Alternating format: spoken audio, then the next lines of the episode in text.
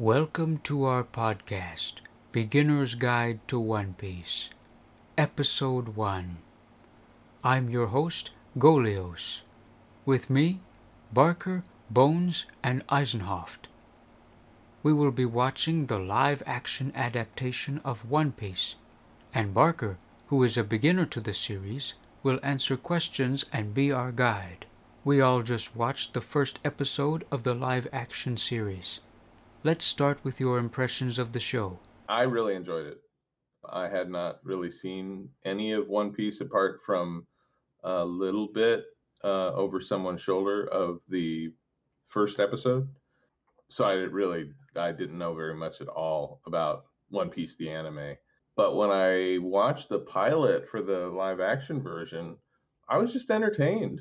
You know, I I, I thought it was really fun from what little I knew from the anime of Monkey D. Luffy, I thought the guy who played him seemed really good to me. You know, I liked how idealistic he was. Like, you know, he's so confident and self assured. It feels like nothing can ever bring him down. And then, of course, it turns out he has a really great superpower, so that doesn't hurt. But um, I liked it. I liked the characters. The action was really fun. Really felt like the production design, the way that they did the sets and the way they lit everything.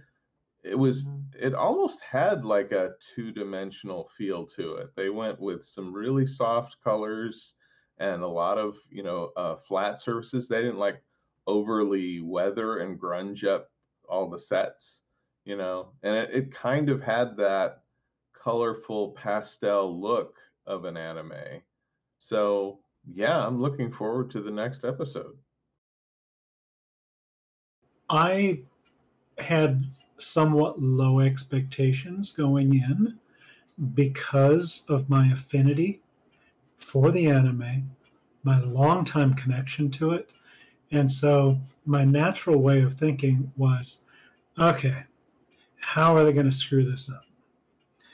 Uh, and I was quite impressed. Uh, I loved the production design.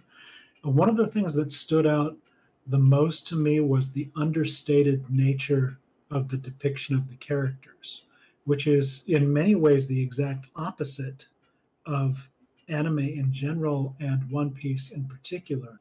You know, like with Zoro and with Nami, the way that they just don't seem to be acting at all and yet it came across the exact intent you know, when they're saying we're not a crew uh, and stuff like that. Alvida just uh, her understated approach even though she's our first villain you know seeing the trailer for next time around uh, and we get to see buggy.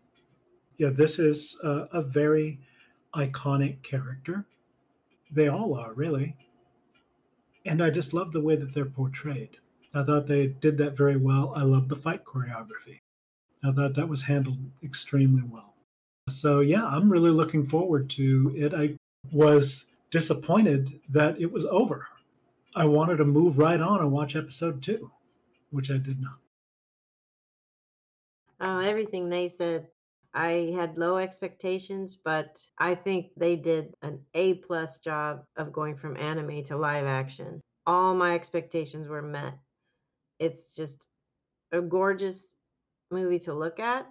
The cinematography, the choice of shots, and then the casting was prime. It was perfect.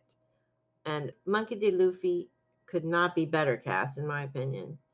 He is excellent they're just really bringing these animated characters to life in a way I don't think anyone ever imagined. And the special effects, Luffy's rubberized body is amazingly awesome. and it's so spot on the story. I mean, without going back and reminding myself what the first, you know, few episodes were, I, I feel like I'm watching it again, except I'm just watching it with live people. Like they're hitting all the, the points that I remember. It's so exciting and fun. All the casting was impressive. Kobe, Nami, Zoro, I love them all. I, I couldn't have done better.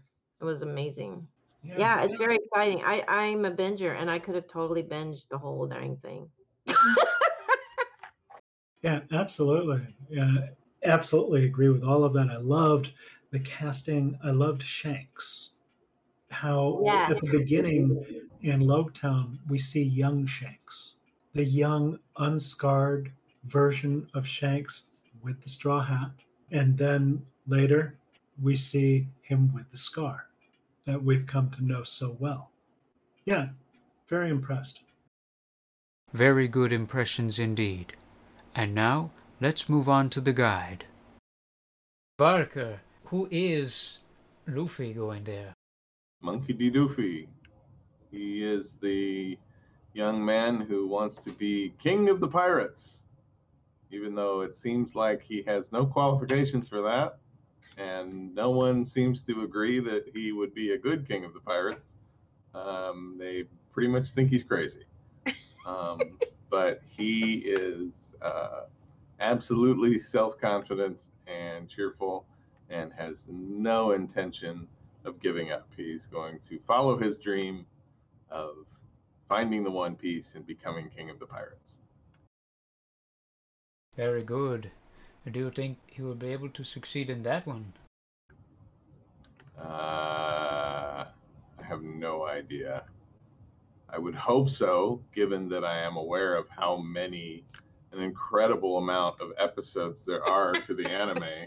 So I would sure hope, for the audience's sake, for the fans' sake, that after you get through thousands of episodes, that you finally succeed in getting the One Piece. That would be my, my hope for everyone. Yeah. If he fails somewhere around episode 50, that's a long time to go of disappointment. Ah, yes, you never know what's going to happen there.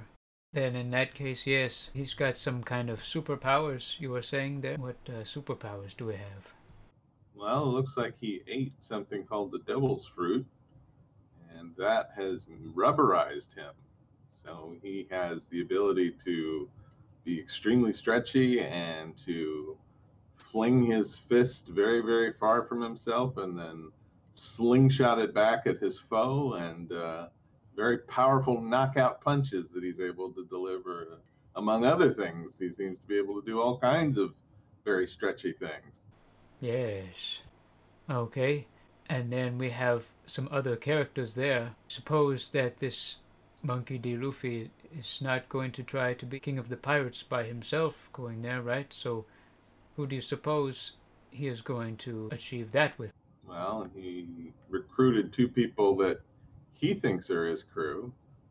They say they are not. One was uh, the, the the Zoro guy. What's his name? Roro, Roro, Zoro. I don't remember. And uh, and the girl. There was the girl. She was a thief. I don't remember what her name was. Uh, um, Nanji or something. I don't know. She's a thief and he's a swordsman. I do remember Colby. I like Colby a lot. I like Colby, but he didn't go. He didn't go on the boat. He decided to stay and follow his dream of becoming a marine. So Kobe, not Colby. Kobe, oh, like like Kobe beef.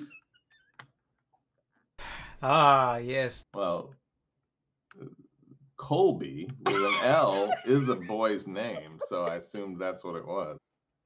But it's not. It's Kobe. What, like K O B E C O B Y. C O B Y? Okay, all right. That's right, indeed. Monkey D. Luffy, along with uh, swordsman Roronoa Zoro and Nami the thief. That's right. Okay, but you say they are not a crew, and then indeed Kobe's not going with them. Uh, but he was kept on uh, someone else's ship. Was that a good person that he? No, she was mean. She was a mean pirate lady. I think she was named after some cheese. Velveeta. right? Velveeta, is that her name? Ah, interesting. Yes, Alvida is. That's right, indeed. Ah, Oh, Alvida. Ah, all right. Not Bellavita. No, apparently not. Alvida. Yeah, she's got a big club. Oh yeah. She bashed that poor guy's head in. That was nasty. There's blood on the deck and everything. Mm. That's some nasty cleaning up job that uh, Kobe had to do there, right? Poor Kobe. Poor Kobe. And so then it looks like we see uh, Luffy as a kid time, right? He is he in trouble here because it looks like he's with a lot of other pirates. So is that a, a dangerous situation for him? I don't know. They seemed like pretty, pretty chill pirates. They were not trying to cause trouble. The pirates he was with. Um, but then some bad pirates showed up, started Mm. pushing everybody around. Yeah. But I don't remember the name of the guy that that Luffy was like looked up to, the one that had the straw hat. I don't remember what his name was. Shanks. Shanks? Oh, okay. I don't think I ever heard that. Hmm. I don't know. You guys know that because you saw the anime, probably. We have some uh, memory uh, helping us here. It looks like from Eisenhoff to from Shank's crew. Remember, indeed, we heard uh, some names there, right? Yes, we did. Uh, I know that when we didn't actually hear but one. The one that we heard Shank say was Roux. Uh, his full name is Lucky Roux. Uh, but uh, there's also um, Benn Beckman, uh, who I could pick out just by the way uh, he looked similar to the anime character, uh, as did um, Aesop. Um, I'm getting that one wrong. Aha. Uh, somebody who we would come to know better as a father uh, figure of somebody else in the future. Yeah, I can't remember his name on Shanks's crew. We also met the woman that runs the pub. Yes, that's right. Do you remember who that was, indeed, Barker? No, I have no idea. okay. Uh, maybe Eisenhoff can help us out again here. Yes, I don't remember her name, but I remembered when it was said. I was like, oh, yes, I remember her. And now it kills me that I don't remember the name off the top of my head. Yeah, very familiar character. Well, we have in a Japanese version, it's going to be Makino. I thought that was somebody else. And then, of course, you have the American pronunciation is Makino. Yeah, Makino.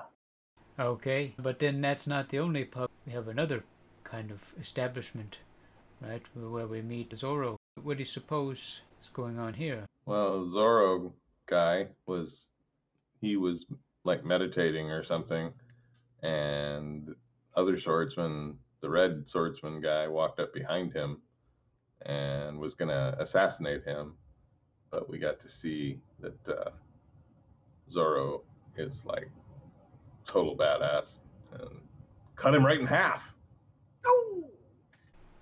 And uh, and then we have uh, another villain, perhaps, is going to show up here. This villain is uh, not a pirate, but a marine. Is he anything like Alvida, or what do you suppose? Indeed, You're talking about the guy with the big iron jaw? I don't remember what his name was, but he was clearly out to get all pirates. He was no friend to pirates. and then we have some kind of relative right here as well. His son is is also here. What, what do you think about his son? Oh yeah, the the blonde guy, the guy with the long blonde hair. Mhm. Yeah, he's a piece of. what a coward. Yeah, he's pretty slimy. Aha. I love the way his haircut turned out to be like in the anime. How it was what Zoro had done to him that made him look like haircut wise.